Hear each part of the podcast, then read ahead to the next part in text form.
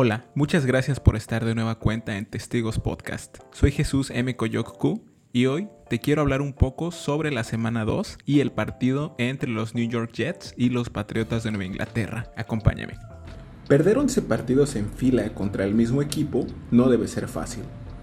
Menos aún si es un rival de división.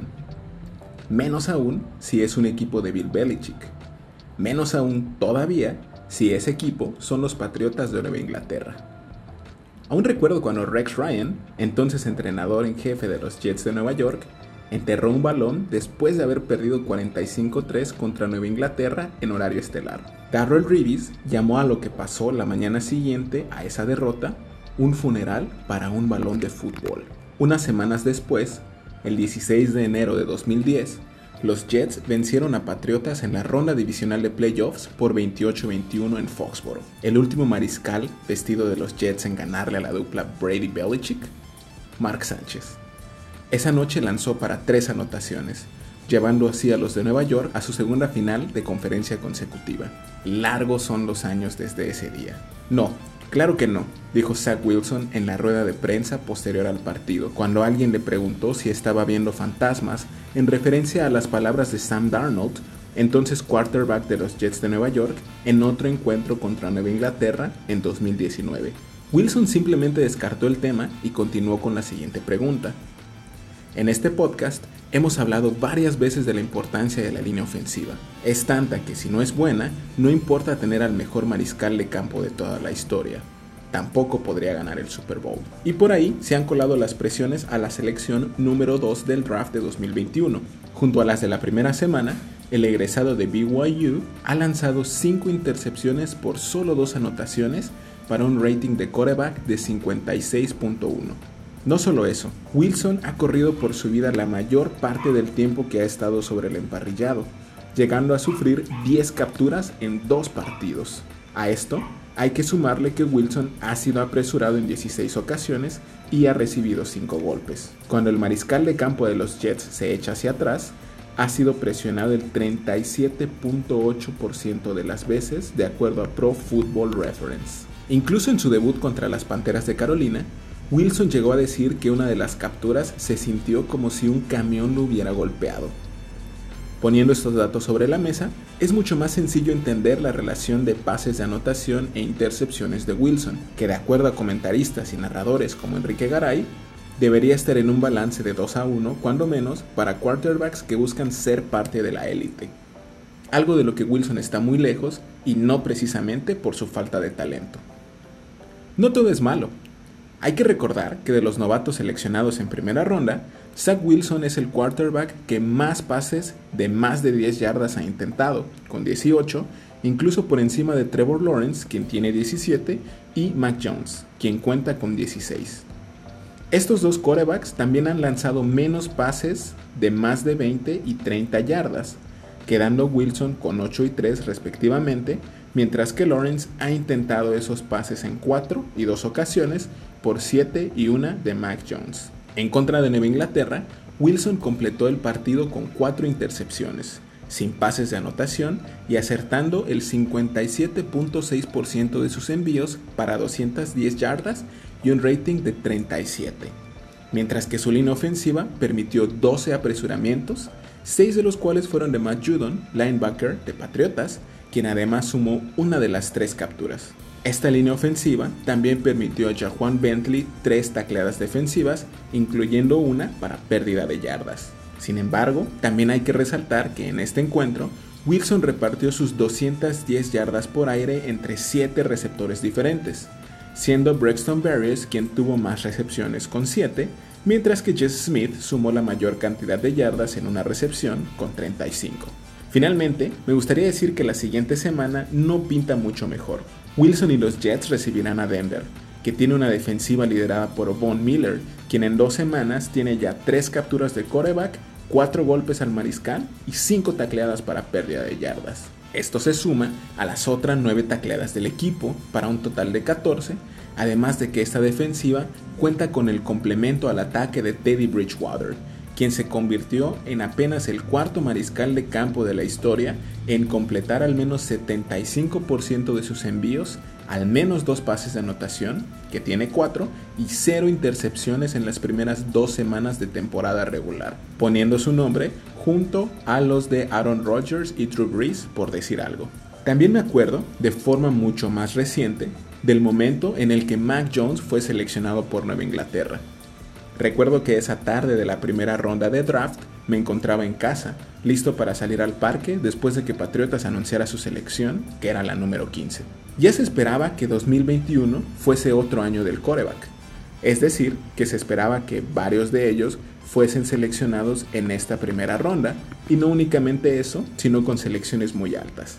Hubo incluso quien llegó a proyectar que las primeras cinco selecciones serían de mariscales de campo. Sin embargo, Atlanta rompió con esta predicción con el pick número cuatro, ya que escogió a Kyle Pitts, una ala cerrada proveniente de la Universidad de Florida, después de que Jacksonville seleccionara a Trevor Lawrence en el número uno, los Jets a Zach Wilson con el número dos y San Francisco a Trey Lance con la selección número tres. El siguiente mariscal seleccionado fue Justin Fields por parte de Chicago con el número once, y finalmente Nueva Inglaterra tomó a Mac Jones minutos después. Durante la pretemporada se habló mucho sobre quién sería el mariscal de campo titular, sobre todo después de que Nueva Inglaterra anunciara la extensión de Cam Newton en marzo, pero que finalmente fue cortado a pesar de haber iniciado los cuatro juegos de pretemporada. Hay quien menciona que este corte fue por negarse a recibir la vacuna contra la covid diecinueve, algo que no se ha confirmado ni desmentido, pero que dejó la posición de mariscal de campo abierta para ser tomada por el novato de Alabama. Mac Jones se encuentra en una posición que podría llevarlo a ser exitoso en un menor tiempo que otros quarterbacks con más talento, como el mismo Wilson o Trevor Lawrence. Quizá puede ser el sistema,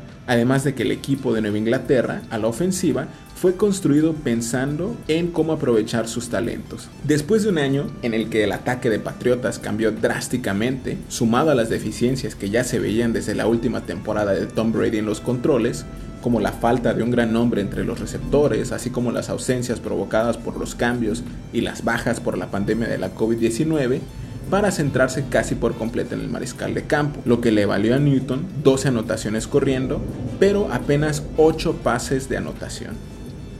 Esta temporada baja, Belichick y Robert Kraft hicieron lo que nunca hicieron en la era Brady: sacar la cartera. Llegaron jugadores como los alas cerradas Jonnu Smith, agente libre sin restricciones desde Titanes, por cincuenta millones de dólares y cuatro años, Hunter Henry, agente libre sin restricciones desde los Cargadores de Los Ángeles, por treinta y siete millones y tres años, y también el receptor Nelson Agolor, también un agente libre sin restricción desde Las Vegas Raiders, por veintidós millones de dólares y dos años. Desde la primera semana, en la derrota contra Miami, la conexión entre Agolor y Jones se hizo visible. Si bien los números del receptor podrían parecer promedio, con apenas setenta y seis yardas en cinco recepciones, es necesario recordar que si hay un deporte de situación, ese es el fútbol americano.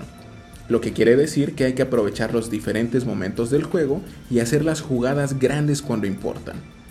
Ese fue el papel de Agolor esta semana uno, siendo buscado en los pases de más de diez yardas.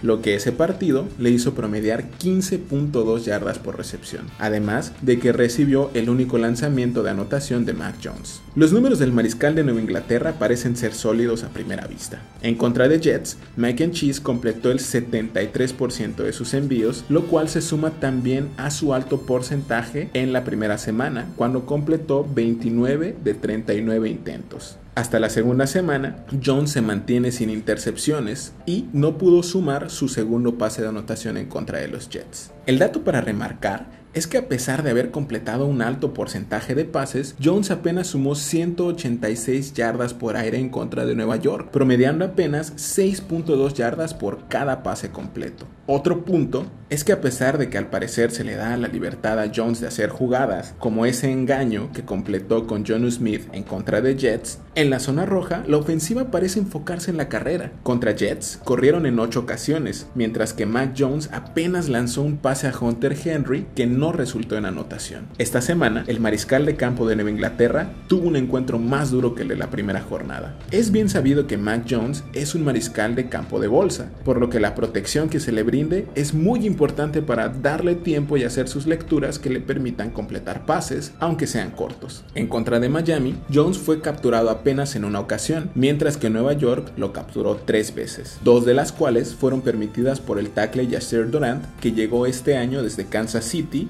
a cambio de una séptima ronda en dos mil veintidós. De acuerdo a Pro Football Reference, bajo presión, que incluye las cargas de la defensa, los apresuramientos por el colapso de la bolsa, los golpes, las presiones y las capturas, Jones ha completado en dos partidos cincuenta y uno de sesenta y nueve envíos para cuatrocientas sesenta y siete yardas, por lo que eleva su promedio de avance por jugada de seis punto ocho yardas hasta nueve punto quince. En la semana tres, Nueva Inglaterra recibirá en Foxboro a los Santos de Nueva Orleans, ahora liderados por Jameis Winston a la ofensiva, quien sabemos puede lanzar treinta pases de anotación en una temporada, pero también treinta intercepciones, como sucedió en dos mil diecinueve. El E S P N's Football Power Index le da una posibilidad de victoria de cincuenta y ocho punto seis por ciento a Patriotas, mientras que Nueva Orleans tiene el cuarenta y uno punto uno por ciento. A la defensiva, los de Luisiana le permitieron trescientas ochenta y tres yardas y veintiséis puntos a Carolina en la segunda jornada, la gran mayoría de ellas por aire, con doscientas noventa y cuatro, a pesar de que en la semana uno mantuvieron en apenas tres puntos al jugador más valioso, Aaron Rodgers, y la ofensiva de Green Bay. Es muy claro que las situaciones de Wilson y Mac Jones son muy diferentes, a pesar de que juegan en la misma división. Si bien el inicio de Mac parece ser más sólido en Nueva Inglaterra, esto quizás se deba al sistema que lleva años generando situaciones propicias para sus mariscales de campo, quizá con la única excepción de Cam Newton. Josh McDaniels se ha preocupado por abrir la posibilidad de pases cortos y un balance entre la ofensiva por pase y la de carrera. Aunque, como bien se dice, el paso de las semanas y el análisis de los videos por parte de los rivales permitirán a las defensivas de la liga exponer las flaquezas de Mac Jones. Por otro lado, Wilson ha dado varios destellos, completando pases en situaciones precarias, corriendo por su vida casi la mitad del tiempo que está sobre el emparrillado, lo cual podría ser una del potencial del ex de B Y U, siempre y cuando esté rodeado de una buena línea ofensiva que le dé los segundos suficientes para encontrar a sus receptores dentro del campo. ¿Será él quien acabe con la racha de once encuentros seguidos sin derrotar a Nueva Inglaterra? ¿Se convertirá Mac Jones en un quarterback sólido que reciba la confianza del coordinador ofensivo y el entrenador en jefe para lanzar en zona roja y buscar más pases a profundidad? Ya veremos qué es lo que sucede al final de esta primera temporada. ¿Tú qué piensas al respecto? Queremos leer tus comentarios. Recuerda que puedes escribirnos a nuestro Facebook, que es Testigos Podcast. Puedes seguirnos en Twitter también, en arroba Testigos Podcast, o puedes escribirnos un correo electrónico a testigospodcast arroba gmail punto com.